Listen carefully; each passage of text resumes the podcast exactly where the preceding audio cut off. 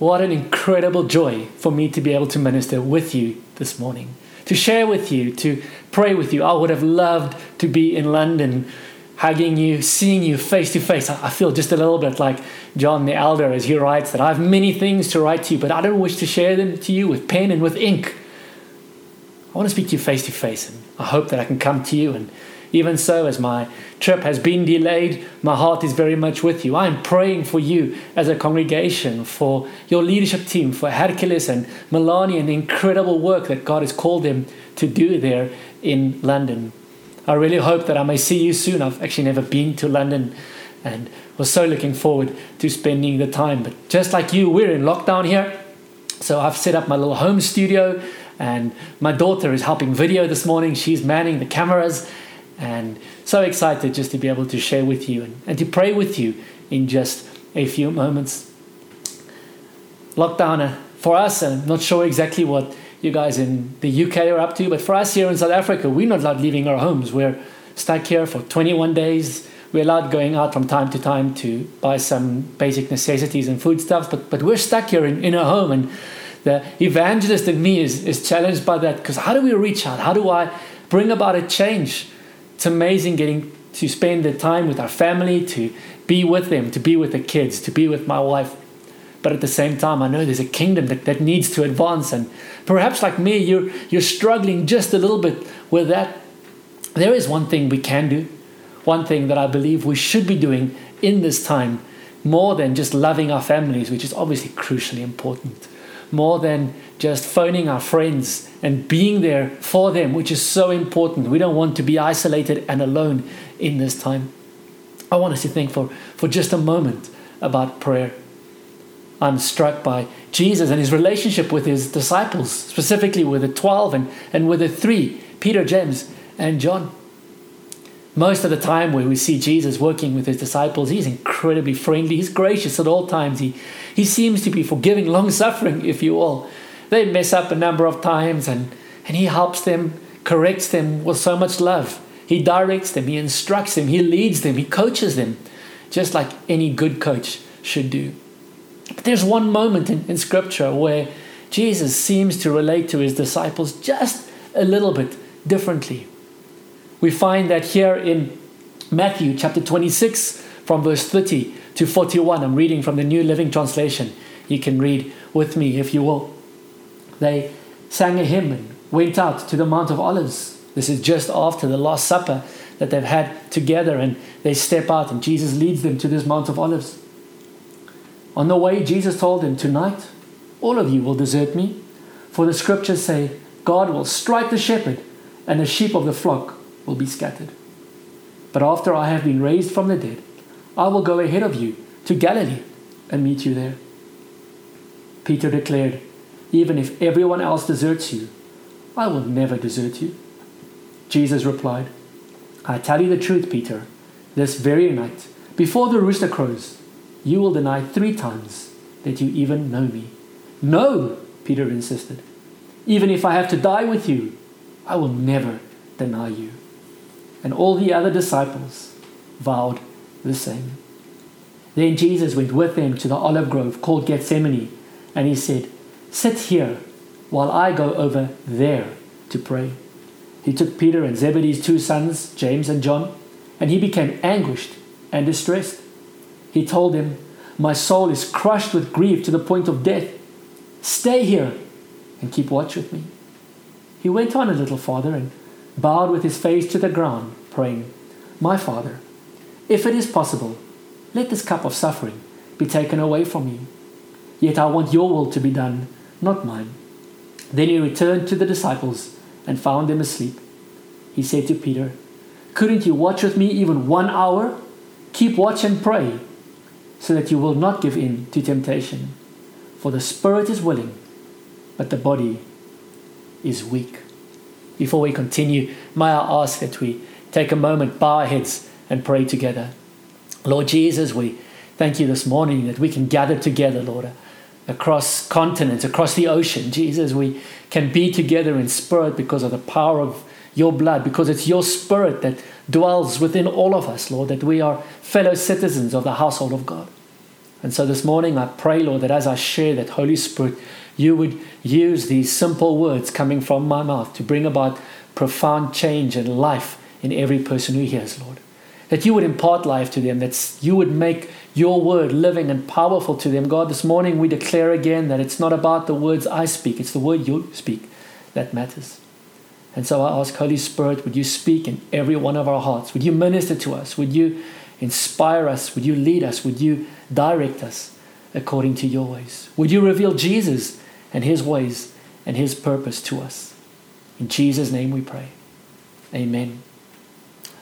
Fascinated by this passage. I'm, I'm fascinated for a number of reasons. And, and one of the things that really encourages and challenges me is how Jesus responds to his disciples. As I mentioned earlier, pretty much everywhere else in Scripture where we see Christ, we see him gracious, we see him long suffering, we see him very patient with his disciples. It's interesting here that, that as we read, we read just a little bit differently. We read Jesus perhaps being frustrated, perhaps just a little bit disappointed in his disciples. He comes back after his time praying, and in the New King James, the wording is, What? Could you not even watch with me one hour? Why would that be? Why would Jesus come to his disciples and react differently? Be a little bit frustrated? What is the one thing here that makes this situation different? Backing up just a little bit. What's happening here is Jesus. He knows he's come to the end of his time here on earth. He's about to go through immense torture and pain and suffering. He has his three best friends with him, three people who he's spent the last three years with. He says, Guys, would you pray with me? Would you spend time, just a few moments, praying with me over here while I go over there? He comes back and he, he finds them asleep. I believe that the reason that he is frustrated, I believe the reason why he's disappointed a little bit is because Jesus believed in the power of their prayer. Jesus believed that their prayer over here would change something about his situation over there.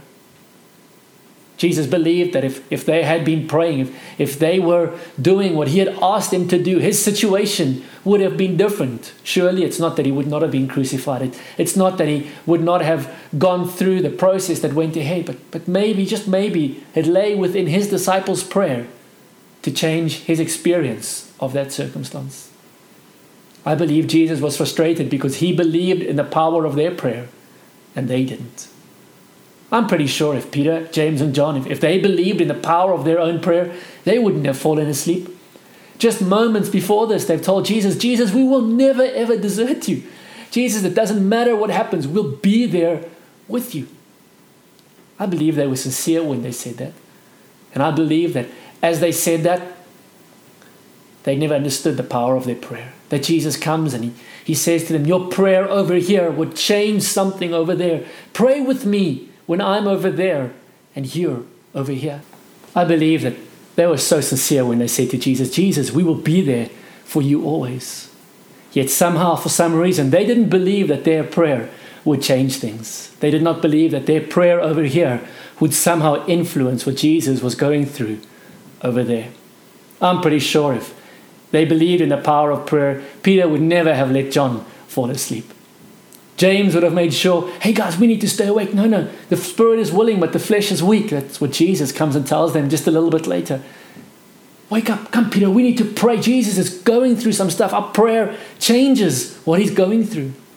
As we go through lockdown, as we go through the situations our families and our communities, our countries even find themselves in, I wonder if you and I believe that our prayer over here changes something over there. Surely we should be praying around coronavirus. We should be praying around the implications around families, around healthcare, around those who are giving their utmost to bring healing to all of us. But surely we should be praying for those who are far from Christ, those who are just struggling in life, those who need a relationship with Jesus. Surely there's much God's called us to pray for. Doesn't He say that we should pray for His kingdom to be done here on this earth as it is in heaven? We need to pray. God's kingdom does not happen by default. His works and His will are not established just by us doing nothing. but yet the incredible privilege that you and I have to enter into a place of prayer to say, God, let your kingdom come, let your will be done here in London, Lord, here in my county, Lord, here in my neighborhood, here in my workplace, Jesus, here amongst my family. Let your kingdom come, let your will be done as it is in heaven. I believe God wants to use you and your prayer. I hope and pray that you believe and you grow in your belief and your faith in the power of your prayers. Few things around prayer that I, I want us to consider in our time today. I believe there are many different types of prayers. And two main types of prayers, if we could call it that way. The first one is the abiding prayer. Abiding prayer is so important, it's precious. Abiding prayer is there where we abide in Christ, because outside of Him we can do nothing. Abiding prayer is the time where we are encouraged, where we are strengthened, where we bring our heart and our desires and our dreams before Jesus. And every one of us, we need that regularly, daily in our lives. We need to be with Him, we need to sit at His feet. However, I don't think that's the type of prayer that Jesus has called his disciples to here. I don't believe he's saying, guys, I'm going to go over there and sweat blood effectively while you guys sit here and have an incredible time with the Father. And when I come back, I, I want you to tell me all of the beautiful moments that he had in his presence. There's nothing wrong with those type of prayer, except that I don't believe that is what Jesus is calling his disciples to in this time. I believe he's calling them to a time of watching. He says, watch and pray. I always find it just slightly ironic that we close our eyes when we pray. Nothing wrong with that. The instruction, though, is to watch. That watching, though, is, is not about keeping our eyes open around the dinner table. It's about being aware of the situations we find ourselves in. I've listed just a, a few differences here between abiding prayer and, and watching prayer. The one is about intimacy, the other about purpose. One is about connecting with God, the other is establishing His ways. One is sitting at His feet, the other is marching alongside Him. I want to encourage you to develop a, a healthy life of prayer that includes abiding prayer as well as watching prayer. Prayer in which we sit at the feet of Jesus, prayer where we hear His heart, prayer where we spend time knowing Him, but also prayer where we press into His kingdom, prayer where we establish His ways, where prayer where we wrestle with the princes and the powers of darkness as Scripture holds before us prayer where we engage with the Spirit and we allow the Spirit of God to show us the deep things of God. Prayer where we pray for salvation and for deliverance. Prayer where we pray for healing and for breakthrough. Prayer where we establish the kingdom of God. Prayer where we wrestle over here, knowing that it changes something over there. Similarly, in, in 1 Timothy chapter 2, we read in verse, verse, verses 1 to 4, once again from the New Living Translation. I urge you, first of all, to pray for all people. Pray for all people. Ask God to help them, intercede on their behalf, and give thanks for them. Pray this way for kings and all who are in authority, so that we can live peaceful and quiet lives marked by godliness and dignity. This is good and pleases God our Savior, who wants everyone to be saved and to understand the truth. God wants you and me to pray for all people, to pray everywhere. This message I've titled Here, There, Everywhere. This morning, I would love for you to just be reminded that your prayer over here changes things over there, and that you and I, we're called to pray everywhere. Whether we can be there physically or not is slightly irrelevant. We're called to pray for everywhere. We're called to pray for all people. We're called to pray for kings and all who are in authority.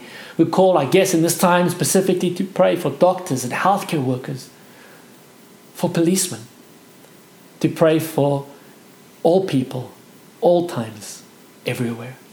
I want to invite you to that. I want to invite you this morning, perhaps, to put up your hand and say, Jesus, I want to grow in prayer. Perhaps for some of us this morning, it's an encouragement to just say again, God, I've been praying. I want to just remain steadfast in my prayer. Perhaps some of us, if, if we're really honest, we've grown just a little bit lazy in our prayers, just like Peter, James, and John, falling asleep when we should have been praying. God believes in the power of your prayer. And I believe He's inviting us to yoke with Him, to join with Him, to watch with Him, to see His kingdom come. I'd like to share just some tips around prayer. The Bible teaches us that the effective, fervent prayer of a righteous person avails much. Fervent prayer is a little bit easier to define as prayer that's from the heart, prayer that's in a way continuous. Effective prayer, though, what is that? The Bible doesn't define it for us. But I do believe that we can glean a lot from the early church and how they prayed. I'd like for us to look at a prayer prayed here in Acts chapter 4 from verse 23 to 31. We're going to break that down and, and just see a few elements of their prayer. And as we grow in prayer, as we step out in prayer, as we continue to pray, as a church, we had a Zoom prayer meeting just yesterday as we were praying for our nation. Our president called a, a national day of prayer. We decided, let's pray together. We're not like coming together, but we came together virtually. We came together over Zoom. It was glorious as we had about 30 or 40 different people signing in to the Zoom meeting to pray together, to seek God's face. Let's continue to pray and seek God's face. A few things here from Acts chapter 4. As soon as they were freed, this is Peter and John, and they'd been captured by the Pharisees, they'd been taken captive and been told not to preach in the name of Jesus, amongst other things. The church had been praying for them. They were a praying church. Because the church was praying for them, they were freed. And as soon as they were freed, Peter and John returned to the other believers and told him what the leading priests and elders had said. The first thing that I believe we can see here from prayer, from effective prayer, is that effective prayer is informed prayer. Prayer that is knowledgeable, prayer that has taken time to know the facts, prayer that has read the newspaper, not the fake news and the blogs and the latest social media craze, but prayer has taken a bit of time to dig into the heart of matter, to understand, first of all, what is the reality and what is happening. And secondly, prayer that is taking the time to say, God, what is your will around this? God, what would you want in our community, in our nation, in our city in this time? God, what do you want to do in our church in this time? God, what do you want to do in my relationships, in my family, in my friendships, in my career, in my workplace? Jesus, what is it you're doing? Our, prayer should always be informed, and that's where the early church start their prayer. That Peter and John come to them and, and tell them the truth, tell them the facts. Good prayer starts with good facts. When they heard the report, verse 24, all the believers lifted their voice together in prayer to God. I love the early church's initial response. They hear about the threats that have come against them. What is their first response? It's to pray. I remember many years ago in 9 11, an infamous day where I was busy studying for an exam. I was staying at a friend's place and I was watching live news and saw live on TV as the, the second plane crashed into the Twin Towers. That was the end of my studying done for that day. It was before the days of Facebook and WhatsApp, a friend phoned or might have sent a text message. I can't remember exactly what it was, but I do remember that he said, Come and meet at my house and we're going to pray. We knew this was an important time in the history of man, in the history of our lives. And I so thank God for my friend, his initial reaction, his first reaction. He knew our response should be to pray. The early church's first response was to pray. Perhaps recently, just as the news of coronavirus and its implications have been breaking in our lives, I wonder what your first response was. I, I hope it was to pray. I know in my life it wasn't always to pray. There were other things that I, I thought perhaps I should do first. The early church, their first response was prayer. May that always be our default, our go to when we hear the news that we would start by a moment of prayer. They believed in the power of their prayer. They believed that their prayer together there would change something outside. And then, secondly, they believed in the power of corporate prayer. They lifted their voices together. They didn't each go into their own rooms and lock the doors. Jesus commands us to pray like that, and we should definitely. But there's also a very strong and a clear biblical mandate that we come together to pray. We put our faith together. We agree in faith. We support one another in our prayer. We allow faith to rise up in our spirits and in our hearts. Let's be a people of corporate prayer, people who, who come together to pray. I love that God hears all of our prayers at the same time. He has many, many ears, figuratively speaking, and He can listen to all of us praying, praying His kingdom come and His will be done. Then they continue to pray, O sovereign Lord, creator of heaven and earth, the sea, and everything in them. It's so important for us to remember that our, the power of our prayer is not in our prayer, its nature, the eloquence, the wording, the length, the volume. The power in our prayer lies in who we are praying to. The power in our prayer lies in the fact that we are praying to a living God who knows and hears our voice. A Christ who is risen from the grave, who is alive today and lives forevermore. Our prayer is to Him. I'm reminded of, of Samuel's mom, Hannah. She came to the temple to pray. She wanted a kid. She so badly wanted a kid. Eli, the priest, finds her and she's muttering. He thinks she's drunk. The power in her prayer was not in the how she prayed, it was that her heart was in that prayer. That somehow her heart was desperate and crying out to God, and God answered that prayer, and little Samuel was born. God looks at your heart, He looks at my heart as we pray. Verse 25 You spoke long ago by the Holy Spirit through our ancestor David, your servant, saying, Why were the nations so angry? Why did they waste their time with futile plans? The kings of the earth prepared for battle. The rulers gathered together against the Lord and against his Messiah. Another thing that I'd like to encourage you in your prayer start from Scripture. Pray Scripture. The early church does this. They, they start, they find an applicable, relevant Scripture. They find Scripture that speaks into their situation. And their prayer starts there. We need to remind ourselves of God's promises I don't think we need to remind God about His promises. I think our reminding is our reminding ourselves. We forget, and as we remind ourselves of God's promises, it stirs faith in our hearts. It stirs hope in our heart. It says, God, but you've already spoken to the situation. God, I, I don't have to be confused about my child who is struggling with their health because you've already given me a promise around my children's health, God. And so, God, I'm going to hold on to that. I'm, I'm going to pray with faith, and faith is going to rise in my heart when I allow Scripture to inform and to guide my prayers.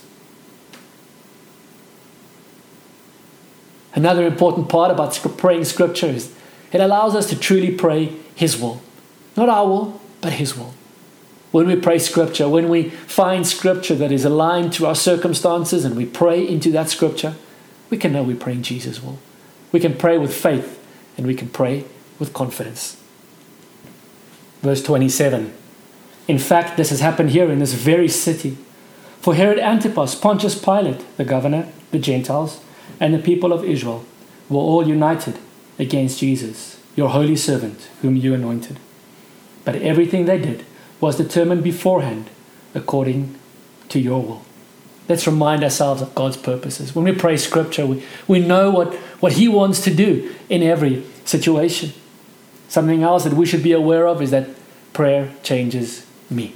Prayer changes you. Prayer changes us way before it. It changes anything else about God. It allows us to align our will and our view with that of God. Verse 29 And now, O Lord, hear their hearts, and give us, your servants, great boldness in preaching your word. Stretch out your hand with healing power. May miraculous signs and wonders be done through the name of your holy servant, Jesus. Pray big prayers. Ask boldly if we're praying to a big, living God who is alive. Why not pray prayers that are big? Why not pray prayers that only He can answer? Prayers that require faith. Prayer that say, God, if you are God, God, come and do the most amazing things that you can imagine to do. Pray. Be active in our prayer.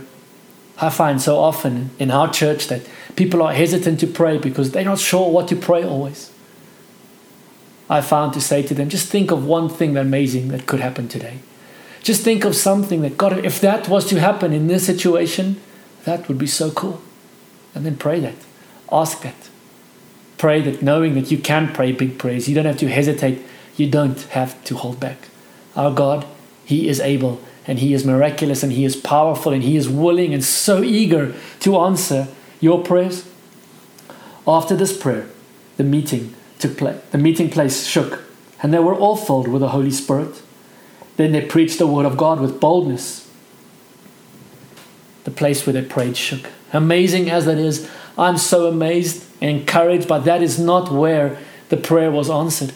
The prayer wasn't answered in the shaking of the building because they didn't pray, God, shake the building. They prayed, God, give us boldness. Their prayer was answered when they stepped out in boldness. The prayer was answered when they stepped out and they said, Here, Lord Jesus, I come. God, we're going. We have prayed. God, we put our faith out and we expect you to answer. I wonder how often we are, are more surprised by God answering our prayer than by God not answering our prayer. Do we wake up in the morning knowing we've prayed yesterday and expectant for Him to answer and surprised when He doesn't? Or do we pray not really expecting Him to answer and surprised when He does? I'm challenged by that. I'm praying, I'm saying, God, increase my faith. God, I want to believe that when I pray and I've prayed according to your word, prayed according to your will, that you will do it. But when I come home to my kids after we prayed and say, Kids, remember that thing we prayed about? Well, it hasn't happened yet, so we need to pray again because we're expecting God to answer. And then lastly, as we close, I want us to read just a short passage in 1 Thessalonians chapter 5, verses 16 to 18. Always be joyful, never stop praying. Be thankful in all circumstances, for this is God's will for you who belong to Christ Jesus. God's will, a large part of God's will, is for you to be praying. Be a person of prayer. Embrace prayer. Even this morning, I want to encourage you. Perhaps God is challenging and stirring in your heart, as He is in mine, to say, God, I want to be a person of prayer. I want to be a man of prayer. I want to be a woman of prayer. Perhaps right there where you are sitting, maybe you're with family, maybe you're with friends, maybe you're alone. Take a moment and turn to one another if you're alone. Just turn to God and begin to pray and say, God, I want to be a person of prayer. God, I believe that my prayer over here can change things over there. That when I'm praying, that when I'm praying to a God who is alive and who is living and powerful, the God who has risen from the grave, that my prayer changes things. God, I want to be a person of prayer. God, our, our church, we want to be a, a church, a house of prayer for all nations. Isn't that what Christ said his church should be, his gathering should be? A house of prayer for all nations. Let us be a people who pray. I want to invite you now to take a few moments and to pray. To take a few moments, perhaps, to turn off the TV, to close everything else. The food can wait just a few moments, to turn to the people around you and say, Shall we pray for a few moments? And pray. Pray into whatever your family is going through. Pray into your situation. Pray for the friends and the people around you who know are struggling. Pray for the worldwide situation. Pray for the pandemic. Pray for that which God lays on your heart in this moment to pray. Take that time to pray. Pray that I may come to you swiftly. I really do pray and hope that I may come and be with you face to face, share meals with you, and have some fun with you. Lay hands on some of us as we, we pray together for the Spirit of the living God to let His kingdom come and His will to be done in London. Before you pray in your groups, would you give me a moment just to pray with you and pray for you from over here? Because I believe that by prayer over here will change something about where you are over there. Lord Jesus, I thank you this morning that you are able to hear our praise, Lord. Lord, I thank you that as I pray for our friends, our family, brothers and sisters in the faith in London, that you have worked and are working in their heart. God, I thank you that you are raising for yourself there a beautiful church, Lord, a, a house of prayer for all nations. So I pray for them, Holy Spirit, that you would continue to lead them in prayer, encourage them in prayer, guide them in prayer. That Jesus, right now, we know you're making prayer for us, you're interceding on our behalf. And so I pray that they would be a people of prayer. I pray that they would see you answering their prayers. I pray that they would grow in praying big prayers. And that as they pray those big prayers, that they would be bold to step out, expecting you to answer. God, I pray that signs and wonders would be done through your holy servants there in London. I pray that as they go to their workplace, as they go to their friends, Lord God, I pray, God, that you would show yourself faithful on their behalf. I pray that you would knit their hearts together. I pray that you would lead and guide them in truth and in love. And God, as I shared earlier, I pray that I may visit them soon. I pray, God, that you would make a way, Lord, and even as my heart is expectant and looking forward to that day. In Jesus' name I pray. Amen.